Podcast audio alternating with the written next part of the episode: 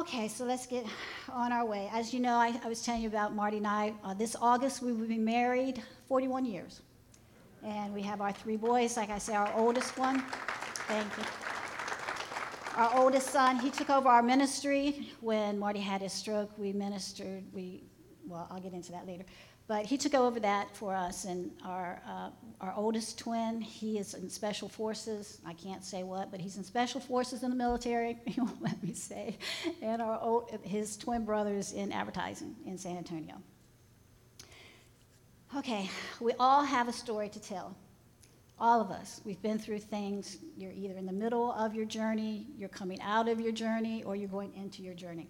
But we all have a story to tell. It may be different than mine, it's different from someone else's. We all have the t shirt that says, Been there, done that, don't want to do it again. You know, it's like, I can't do this again. But we all have a story, and it's all been a battle. And when you're in a battle, what do you do? Do you run and turn? Do you just roll over and let happen what may happen? Okay, sarah, sarah. Or do you put on your full armor and fight with the heavenly host by your side? That's what we chose to do. 1 Samuel 34 says, this is when David came back to his town, to his city, and all his women, the children, the animals, the men, nothing was killed. They took the Amorites, they took everybody. They took everybody away from them. And when this was Marty's favorite, if you're a TBI, he used to, this was one of his favorite stories. He loves, loves David. But this was one of his stories that he loves. And it says, David and his men wept aloud until they had no strength left to weep. So did David give up and say, I have no strength left to weep? I'm just going to lay down and let what happened happen and I'll go on with my life? No, he chose to fight. He had to encourage himself in the Lord. He said, I'm taking back what is mine. There have been many, many, many times that I felt like David. I felt like I wept a river of tears where I felt like, how can one person have so many tears in them? How can you weep so much? But in Psalms 56 8, it says, You keep track of my sorrows. You have collected all my tears in your bottle. You have recorded each one of them in your book. Even in the middle of your crying, your river of tears, you must fight. There's, you're much stronger than you think you are. We all think we're weak and insignificant, but when the battle comes, you have to rise up. You have to take your sword and fight. You can't lay down and let the enemy run over you. So never let him tell you those lies. Ephesians 6 10 through 18 says, Finally, be strong in the Lord and mighty in power. Put on the full armor of God so that you can take up your stand against the devil's schemes. For our struggle is not against flesh and blood, but against the rulers, against the authorities, against the powers of the darkness and against the spiritual forces of evil in the heavenly realms. Therefore, put on the full armor of God, so that when, not if, but when, meaning it is coming, or you've been through it, or it, you're in the middle, coming out somewhere, but when the day of evil comes, you may be able to stand your ground. And after you have done everything to stand, stand firm. Then, with your belt of truth buckled around your waist and your breastplate of righteousness in place, and with your feet fitted with the righteousness that comes from the gospel of peace. In addition to all this, take the helmet of salvation and the sword of the Spirit, which is the word of God. You have to put on your whole armor, not half your armor, not just your helmet, not just your shield, not your flip flops and your Bermuda shorts.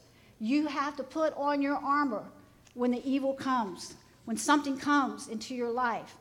You don't have a choice. No one else is going to do it for you. You have to fight. Everyone wants everybody else to do it for you, especially in, in the generation behind, you know, before, after me. They want microwave mentality. It's like push a button and something happens. You have to take a stand. No one else can do it for you. You have to fight and get back what you want. You are where you are because of the choices that you make.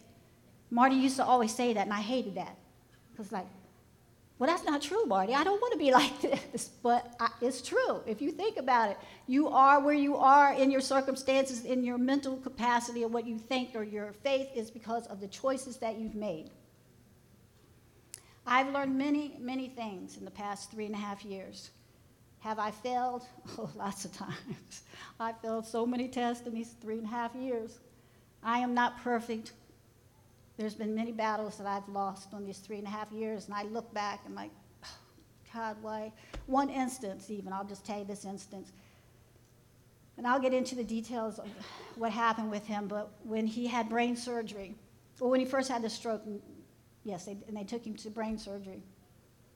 You know, I called on my friends, I called on my pastor friend. Marty knows everybody, everybody in San Antonio, everybody. And they all were coming to the hospital, and you know, I remember reading about people and women of faith who it's like when something happens, they're all, you know, prayer circle, praying, singing kumbaya, pouring, you know, pouring down the heavens with powerful prayers and all that. I didn't do that. I, I just sat there praying to myself, waiting for Marty, and I look back and I think, I'm you're such a failure. You should have. You know, been praying. You should have been doing this. You should have been doing that. And I didn't. And I felt missed opportunity. But God, in His faithfulness, He didn't care. He knew what was in my heart. So, what I'm saying is, I have failed many times. So, don't think because you have failed or you didn't do what you thought you were supposed to do or what you thought other people said they did, whether they really did it or not, you know, could be true or not true, who knows. People want to make themselves look good. Don't compare yourself to other people. God will meet you where you are. He knew what was going on, He knew what was in my heart. I didn't have to impress God, I didn't have to impress the people that were there. God was with me, He was with Marty. It's all okay. So I had to get over that little hurdle of self infliction on myself, of being like, oh, what's the matter with you? You're a pastor's wife. You yourself are ordained pastor, ordained pastor. You should not be, but I did. And so I had to forgive myself for that. Your circumstance is not your story. Your circumstance is not your story. Your story is the journey you're walking through in your circumstance. You're walking through your valley. Psalms 23 4 says, Though I walk through the valley of shadow of death, I will fear no evil. It doesn't say you're walking through the valley of death, it says you're walking through the shadow of the valley of death, not the valley of death itself. It's just a shadow. It's just a shadow. You'll get through this. You're walking through it means you're getting through the other side. When you walk through something, you go through it. You don't stay in it. And you've heard this preaching many times, so I don't need to dwell on it. You're not in it, you're coming out somewhere on the other side. You're walking through, through the door, through the other side. Although at times it feels like you're stuck in the middle and you're never going to come out and you're stuck in quicksand. And it's just pulling you deeper and deeper and deeper into whatever circumstance you're going through. I've learned that I'm weaker than I thought I was. I thought I was strong. My parents divorced when I was young, and I was raised by a single mom. And my mom, um, she didn't have her, she didn't, she only went to like third grade, fifth grade of school. I, my, I'm a coal miner's daughter from West Virginia, so she didn't go to school. My dad didn't go to school. Um, so she had to go get her GED when I was in high school, and she later became a nurse. She went to the nursing school. But I thought that I was stronger than I was because she taught me to be strong, to be a strong woman, blah, blah, blah. But I found out I need people when I went through this. I'm like, I need people to help me. My husband's not here to help me. When, when we've been married 41 years, but when this happened, it was 38 years. And it's like he has always put me on a pedestal. He's always taken care of me. He never wanted to get married until God just somehow brought us together. It's another story. It's in my book. When you read my book, you read this whole love story. And people have told me, I really love the way you put that in the beginning because now, I, even though I know you, I feel like I really know you and Marty now. So you need to get the book when it comes out. I don't have a title yet. But I thought I was stronger, but I wasn't. I was weaker than I thought. But I also learned that I was stronger than I thought I was, much stronger. I had to become a different person. I had to let that strong side of me come out. I had to be outspoken and take charge of my husband's medical care when the doctors were saying, do this, do that. And I had to, I don't like conflict. I don't like, I just, I'm a steady, my personality is steady. I don't like changes. I don't like any of that stuff. But I had to take control because there was no one else there. I have no family here. Marty's family's here, but they couldn't come. Um, I was here on my own, just by myself. It's like God, I only had God to rely on, no one else. I mean, literally, there was no one else to help me but me. Our son, like I said, he was in military training. Uh, Josh, our oldest, he had just he was getting ready to go on a missions trip. I told him, just go, you'll be fine. Your dad will be fine, just go, and I'll, I'll get into that. So I had to really rely on God. I had to make life and death decisions on Marty. When he had the surgery, they, they took me into this room. They said, Here, sign these papers. This is what we're going to do. And I couldn't, it was so dark. Was, he was on operating table. They, they took me in there. Uh, it, it was really dark except for the lights on the operating table and these little pin lights. And he said, Here, sign these papers. I, I didn't even know what I was signing. It was so dark. I didn't have my glasses. I'm like, I hope I'm doing the right thing, God. I don't even know I'm doing. It, it, and I'll explain to you that. So I had to make all these decisions all the time. I had to be, um, I had to face life and death situations with Marty. I had to go out and get a job for the first time at 61 years old. I had to get a job. I've been in the ministry my whole life. I met Marty when I was 20. We got married when I was 20. Marty was 21. I'm 61 now. And I'd been in the ministry. I never had to really go out and get a job. At 61 years old and being in the ministry, what skills do you have? Pray for people? I, I don't know. What do you put on your resume? I could pray in the Spirit. I could lay hands on the sick. I could cast out demons. what do you put on a resume? I don't know. And if I did need something, Marty knows how to do all that stuff for me. But he wasn't there. He just wasn't there to help me. I had to do this on my own. And so I had to go out and get a job. And that was really hard. so I've been working for almost a year now. And so now I work 11 hours a day, four days a week, though, praise God. So Saturday, Saturday night, that was last night before last, my days run together because I work different schedules. Every two weeks they change, so I work weekends and different things. So I get home at 7 o'clock at night. I leave 7 in the morning, get to 7 home at night, 7 o'clock in the evening. So I got home Saturday night, Friday night, Saturday, whatever day it was, Saturday night. Had all my clothes packed, jumped in the car, and we drove down here. Got here at 9 o'clock. Friday, the night before, this must be a good service. I came home from work at 7 o'clock. Wasn't feeling well. I said, Marty, I don't feel good. Blah, blah, blah. End up in the ER Friday night, the night before I came here. Everything's okay. I'm okay. They took care of everything. But I'm like, oh my gosh, what's happening? so, but everything's good. So I had to become this different person. I had to just like you know, and this sounds really bad, but just hear it the way I'm saying it. Take it the way I'm saying it. Don't put anything else in there. It would have been, not that it would, it would have been different had he died and passed away. Do you understand? Because then I could sort of like just go on and just take care of me, just worry about me. Does that make sense? Don't take that in a bad way. You understand, right, Marty?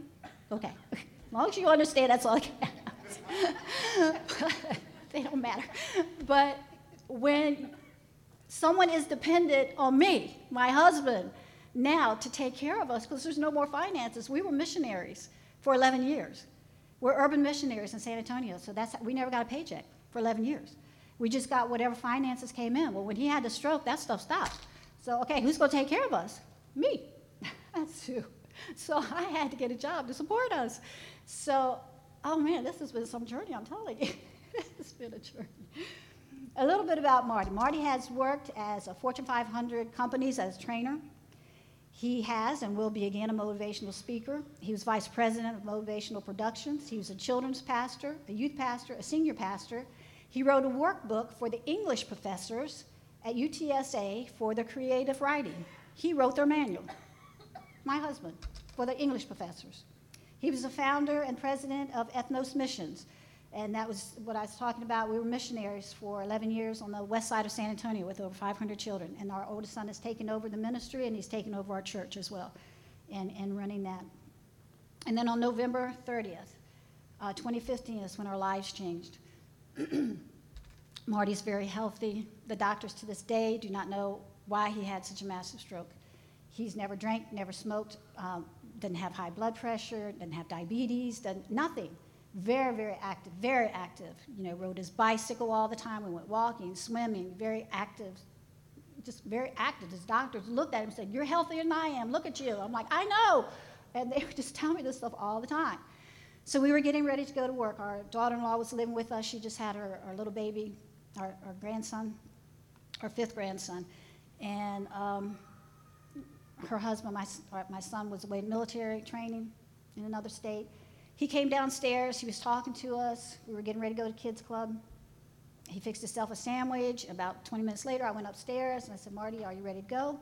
He didn't answer me, so I turned to look at him, and he just didn't look right. He leaned his head up against the wall and he started sliding down the wall. So I ran and I grabbed him, I laid him down on the floor. I knew instantly, it was like the Holy Spirit just told me he's having a stroke. I ran down the hallway to my son's room. I busted through the door. I said, John, go take care of your dad. He's having a stroke. John's in shock, and he runs into his dad's side. I run downstairs to get my phone because I left it downstairs. They were busy taking out carpet and putting in tile in the floor. And so I had to jump, they moved all the furniture out, so I had to climb up couches and all kinds of things just to get to my phone. Got to my phone, called 911. They came. The fire department got there first. And um, they were asking a ton of questions. I kept saying, well, Where's the ambulance? Where's the ambulance? Because it was only four miles away. And I kept thinking, What's taking so long? And they said, Oh, they're on another call. You have to wait for another ambulance. I'm like, What do you mean he's on another call? He's, they got to get here. Because I knew that every minute, every second counts with a stroke. And I found out that every minute without oxygen going to your brain, two million brain cells die. Every minute, two million brain cells die. Every hour without treatment, the brain loses as many neurons or as many cells as it does in an average three and a half years. So every hour, he was losing three and a half years of his brain. It was deteriorating before our eyes. I kept waiting and waiting for the ambulance. I laid down on the floor. I came back upstairs. My, our son, John, was laying on the floor next to his dad, holding him and singing over him. He was our praise and worship leader, and he was singing over his dad. And he told me later he thought he was holding his dad for the last time. He thought he was dying. Marty was just staring into space. He was just, I could see him just deteriorating, getting worse and worse. And I laid next to him on the, on the bathroom floor, and I said, Marty, it's okay. You're having a stroke. You'll be all right. I'm here with you. The ambulance is on its way. The ambulance families get there. They ask tons and tons of more questions. I called my brother-in-law, who was EMT, retired EMT, and I was telling him what was happening. He said, did they put on oxygen? And I said, no. And he said, tell them to put on oxygen. So I told him, and they said, it's not going to help. And I said, put on the oxygen. And so we put the oxygen on. And so they asked more questions. I'm thinking, oh, his brain is dying. Would you just, if I could have put him in the car myself, I would have taken him myself. But he's too heavy, and I can't, I couldn't do it. I kept thinking, my God, his brain is dying. Do you understand what is happening? So they finally put him in this special chair, get him down the steps, at the bottom of the steps, because his brain was just going crazy he starts throwing up. And so they stop to clean. I said, just leave it, leave it, just go, go. Put him in the ambulance. So they get him in the ambulance. I think, oh, great, now we're finally on our way. But no, as to protocol, when they bring you out of the house or wherever you are and they put you in the ambulance because they've moved you, and blah, blah, blah, they have to reassess you again. Do all the stuff all over, take your blood pressure, do all this stuff. And I'm thinking, more brain cells, more brain cells. You know, they're just hurry. We're only like 10 minutes away from the from the hospital. So finally, I get in the ambulance with them. We go to the hospital. They um, do some tests, CT scans, and all kinds of stuff, and, and, said yes, he has a massive stroke. He's got a blood clot. It's like uh, in his cerebral artery. This is the artery. It goes up through your neck, and then it branches off into three parts of your oh, three parts of your brain: the the front, the middle, and the back. Marty's was right there, so it was cutting off the oxygen. Usually you get it one place. His was in the front, the middle, and the back. So it was his whole left side of his brain was, was dying. So they gave him this, it's a medicine, it's called TPA. You have like a three hour window to get in there to get it, to make it work. So they, they gave it to him. He had like a, he was there an hour and a half, took an hour and a half to get to the hospital finally. So they gave him the TPA. They were pushing it through the IV, hurry, hurry, pushing, pushing, pushing through. At that time, he seemed to be a little bit responsive. His eyes were open. Uh, we were talking to him. He seemed to understand. They had an ambulance waiting for us to take us to a larger hospital at Methodist downtown um, to have brain surgery. Praise God, there was a nurse there. She said, before we left, she said, grab my hand. So she grabbed me and Marty's hand. She said, let's, let's pray. And so she prayed for us. A nurse prayed for us in the emergency room. Got in the ambulance, went to the next hospital, took us straight from the ambulance right into that, that operating room where I told you about. They told me what they were going to do. It's a, um, it's a like a, a wire mesh, and they go up through his groin, and it goes up into his brain. To it has a little catcher thing on it, and it catches the it, it pulls out the uh, remaining blood clots. So it went up through up into his brain, and they, they were pulling out blood clots. It was like a two and a half hour surgery. Well, the ones that he was having up front, they couldn't reach. That little catcher thing wouldn't reach up there. And so he was still having like mini strokes. And unfortunately, up there is where your speech comes from. So they couldn't get the ones to his speech. long story short, he was in ICU. I went in to see him. He's, he's on life support. He was on life support for two weeks. They kept telling me he's not going to live. If he does, he'll never be the same. He, um, because he, they gave him the TPA, which breaks up the blood clots, and then he had the brain surgery because they had to go up in there. It made him, it made his brain swell. So his brain was swelling in his, in his head. And when it gets to a certain point, like a seven or like a 10, it's like that's very, very dangerous. That's when they start talking about decompression, like where they cut out a piece of your skull so your brain has some room to uh, swell and not compress your brain down. So he's got to a 17. And uh, one of our dear friends is a neurologist, and he knew this neurologist that was taking care of Marty. So I'd ask him every day, well, tell me, layman terms, what did he say? You know, and, and I asked him one day, I said, what do you think when you first saw Marty's MRI and the CT scans? He said, I didn't think he was going to make it. And that was my dear friend telling me that, that he didn't think Marty was going to live because his brain was so swollen. So I asked the doctor, I said, well, at what point do you think about decompression? You know, he's at a 17. And so he said, well, because Marty's been so responsive that, you know, we're not going to do that because that has a lot of problems with itself. You know, you can get infection in your brain and all that because your skull's gone. And so he said, because he's been responsive, um, we're not going to do that. And so, this one little cute story, he was like, this one doctor, which I didn't like, he was a critical care doctor, and I'll tell you about him, but I didn't like him. He was always coming in and telling me all these negative things, like Marty's not going to live, and he's not going to do this, and he's not going to do that. I'm like, well, I don't like you saying all that stuff about him, so you stop saying all that negative stuff. And if you want to talk negative, and when the nurses come in for, for a nurse change, for their shift change, you go out in the hallway and you talk to I do not want him, I don't want any of that negative talk, because Marty would get really agitated. I could see him getting agitated and stuff. And so again, that's where I had to rise up because I don't like conflict. But I told him no more. I don't no more negative talk in front of Marty. Don't do that anymore. And so, but the nurse told me this one story one time. Marty, he still hooked up to life support and all these machines and everything, and and the doctor was in there, and he was saying, well, if he doesn't do something by 14 days, then he never will. He's just going to be a vegetable. And she said, well, he really, she, he really responds to his wife really well, and his wife is really pretty. And then Marty, he's in a coma. He opens up his eyes and he said, uh huh. And he, I said, I told you he really loves his wife. He just hears my name anyway. So, so anyway, so we do all that. Um, let's see where I'm at here. Um, the doctor. Okay. So no more talking. Oh, and then so Marty was getting. He was just trying to uh, pull out all his tubes. He had feeding tubes down his nose. He had the breathing tube down, you know, for life support. And he has all this stuff going on with him. And he would just start get agitated, and he would just try to pull everything out. He only has one arm that works, and he was trying to pull everything out. And so finally, they had to restrain him. His one little, his one. Thank goodness he's left. He's left-handed because everything was paralyzed on his right side. He's left-handed, thank goodness. So they had to restrain his hands so he wouldn't keep pulling stuff out. And so when I would go in, I would go first thing in the morning, stay all day with him, and when I would leave, I could un- you know untie his arm when when I was in there to watch him. But then when I would leave, I'd have to tie it back up again, which that was really hard. You know, you see your husband with all these tubes and stuff, and, and his little arm, I had to tie it back down, and it was so hard. And one day he just kept, for two hours, I fought with him. He kept trying to pull it out, kept trying to pull it out, and I was so tired of fighting with him, I just finally left. I tied his little hand back up, and I just left so I could go get some, some rest. I couldn't take it emotionally anymore. It's just too much for me, so I left.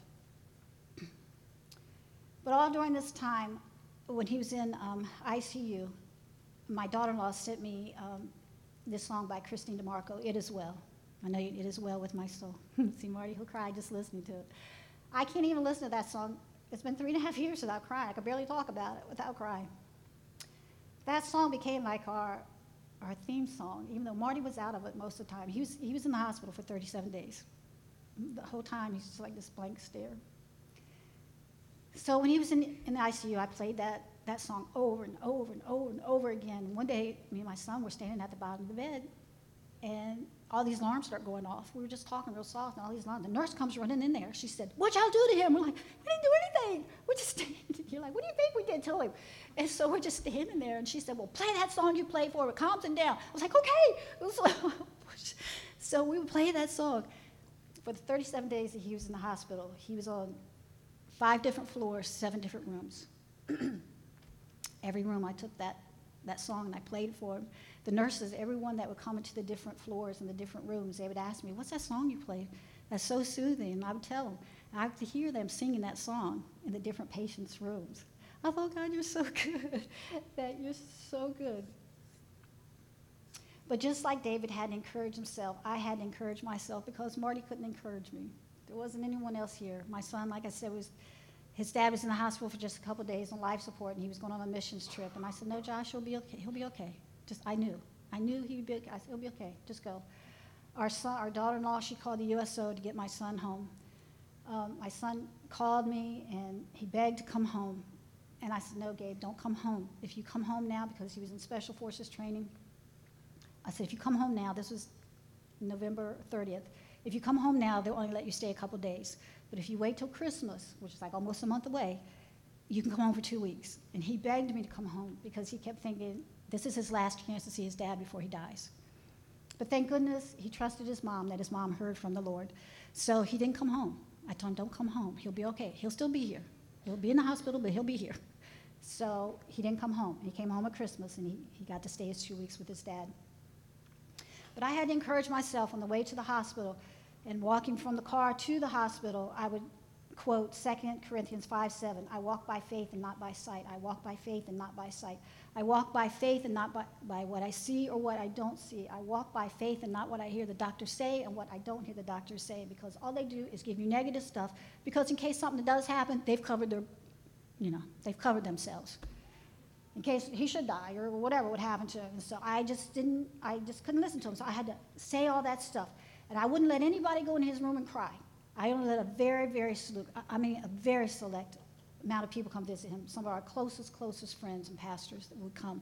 We had from TBI, because he was the director of TBI for a couple years. I had hundreds, literally hundreds of people asking to come visit him. People from all over the world would pray for him. I couldn't even answer everything. My daughter-in-law took over answering all the emails and all the Facebook. I just, it was too much. I couldn't keep up. But I only let just a select few, and I said, You cannot cry when you go in there. So I would get myself prepared and get my crying out before I go into Marty's room. And then walk in and be strong because I didn't want him to worry about me. I didn't want him to worry, oh, poor Imogene, she's so upset, blah, blah, blah. So I tried to be as strong as I could with him. I put up scriptures all over his, his wall. I asked the TBI students and on Facebook to write down your favorite healing scripture, and, and they did. I got hundreds of those, and I wrote them down on cards, and I put them up on his up on his wall at the, but he couldn't see them. He's in a coma, but I put them up there anyway. And one of my favorite ones um, was, um, oh, I have to find that one in a minute. I'll tell you that in a minute. Um, this is really important thing. This is good for the husbands, though. You guys, you know, because even my pastor friends' wives told me that they never thought about, you know, getting into the finances or anything like that. I didn't know anything. I barely knew how to write a check, and I'm serious. I, he just took care of me. I stayed home and homeschooled the boys while he went out and did whatever he did, you know, and went on mission trips. So when he had the stroke, it was like on the 30th, so that meant, you know, the first of the month, and so bills were coming in and all this stuff and so I didn't know how to do anything. So I tried to get into the bank account. I didn't know the password. I tried to pay credit cards. They wouldn't let me pay because I, I wasn't the primary holder. I didn't know the password. I'm like, I don't want to take money out. I want to put money in. How, what? How, why can't I do this? They wouldn't help me. I said, well, so I had to go get a power of attorney because I didn't know how to do any of this stuff. So I didn't know how to get to the phone to get into the bank account. So I thought, Marty has that thumb thing, you know, how you, recognition. So I called my son. I said, meet me at the hospital. I'll bring his phone. You hold up the phone and I'll put his thumb on there and see if it opens. It opened. And so we got it. so my son, thank goodness he's computer, you know, literate. So he changed all the passwords to everything because I didn't know anything and when everything is due. Because I, it, it, was just a case. I mean, I was just a basket case. so we got that taken care of. So, like I said, he was in the hospital for 37 days, and during that time, he really didn't know what was going on. He he just uh, he's come so far. When he was there, I tried to teach him how to use the button for the call the nurse. He didn't understand that even now there's things, because he has a, fra- a, apraxia and aphasia, which is, is too long a story, but in my book you'll learn about it. it's from, it's a, from the brain damage. It, it's part of your speech and things. So there's certain words that he does not understand what they even mean. I have to help him understand. He doesn't understand it, and the words are like forming his mouth and his tongue to make the sounds, like for the F sound, like for father. He doesn't know. He'll like, you know, he's trying to form. He, his brain doesn't tell him, so I have to show him. Put your teeth over your lip and push out air. So I have to teach him how to speak. But it's not like a baby when you teach them and then they learn. Some things he does, like I love you, there's certain phrases that he learns, but other ones I have to tell him every single time what they are because he, his brain just doesn't connect. It's like it, it died. 67% of his brain died on his left side. That's more than half of his brain. I tell him you're walking around with half a brain, Marty. You're doing really good for half a brain first. this was one of my favorite scriptures. It said, um, I posted it up on his wall, Psalms 41, and we worked with the poor all the time. So it said, Blessed is the one who considers the poor. In the day of trouble, the Lord delivers Marty. The Lord protects Marty and keeps Marty alive. You do not give Marty up to the will of his enemies. The Lord sustains Marty on his sick bed, and in Marty's illness, you restore him to full health. And so I quote that all the time over him. He was, um, like I said, he didn't know how to call the doctor. He didn't know how to call the nurse. So they, he wore like diapers, depends, in the hospital because he didn't. He just go to bed. He didn't know. He was like just nothing. He was just like, "Are you in there, Marty?"